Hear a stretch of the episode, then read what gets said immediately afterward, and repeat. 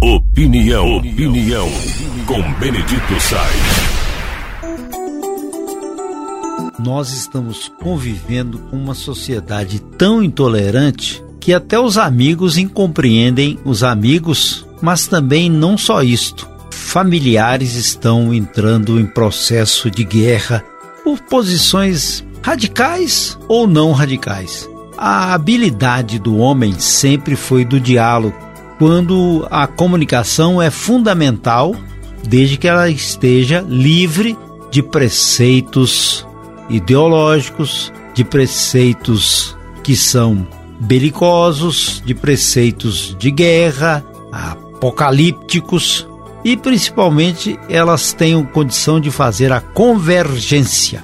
A convergência ela é possível mesmo quando há divergência. Eu posso não concordar com meu irmão, mas é meu irmão. Eu posso não concordar com a minha amiga, mas é minha amiga, com a minha avó, meu pai, meu cunhado. As discordâncias não quer dizer rupturas definitivas, rancores, troca de tapas, murros, pontapés e facadas. A divergência é a capacidade de dialogar para a convergência, mesmo com barreiras que nós possamos construir ou demolir. Essa habilidade é fantástica e isso vem a, no processo de comunicação, de aprendizagem.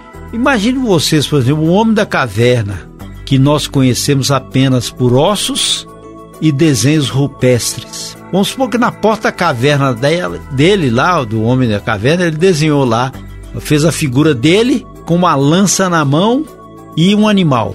Então tem a figura dele, que ele desenhou lá na porta da caverna, uma lança e um animal.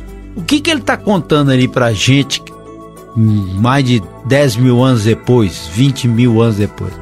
Ele está contando que um dia acordou com fome e precisava caçar e que sairia nas trevas, na noite, com lua ou sem lua, atravessaria rios, montanhas, mas ele precisava caçar e então ele dominar o alimento para levar para a caverna dele. E foi muito difícil, ele encontrou cobras, ele encontrou desafios, rios. Vejam vocês que ele não sabia fazer a comunicação ao nosso modo de hoje, mas ele expressou ali a maneira dele como que ele vivia. Hoje com tanta habilidade que nós temos, com tanta tecnologia, com tanta visão de proximidade e a gente ainda consegue manter os atos de guerra, de recortes violentos, de crimes, rancores, baseado em quê? Em egoísmos. Egoísmo de um pensamento político, egoísmo de um pensamento de domínio, um entendimento de posse. Os tempos são outros, mas as pessoas se esquecem do aprendizado e o procedimento de também ceder de falar, pera lá, não, você tem razão nisso aqui, eu errei aqui, você me perdoe. Oh, tal do perdão. Ô oh, bichinho difícil, complicado e que gente carrega, fica ali adubando aquela falta de perdão e ao invés de adubar o perdão, ele consegue adubar o ódio, o rancor. E aí, meu filho, antes de a pessoa passar na rua ou apontar na esquina, já muda todo o sentido, muda o semblante. Se de preferência atravessa a rua até do outro lado para não encontrar, a gente deve compreender mais, principalmente nesse momento de divergência. Porque posição todo mundo tem direito a ter. Todo mundo democraticamente pode ter o seu pensamento, pode manifestar o seu pensamento. O que não pode é não aceitar o outro o pensamento do outro e também não respeitar o pensamento do outro. À medida que haja um desrespeito ao pensamento do outro, já é um indício de que haverá divisão, inconformidade e ação para muito mais separação do que para união.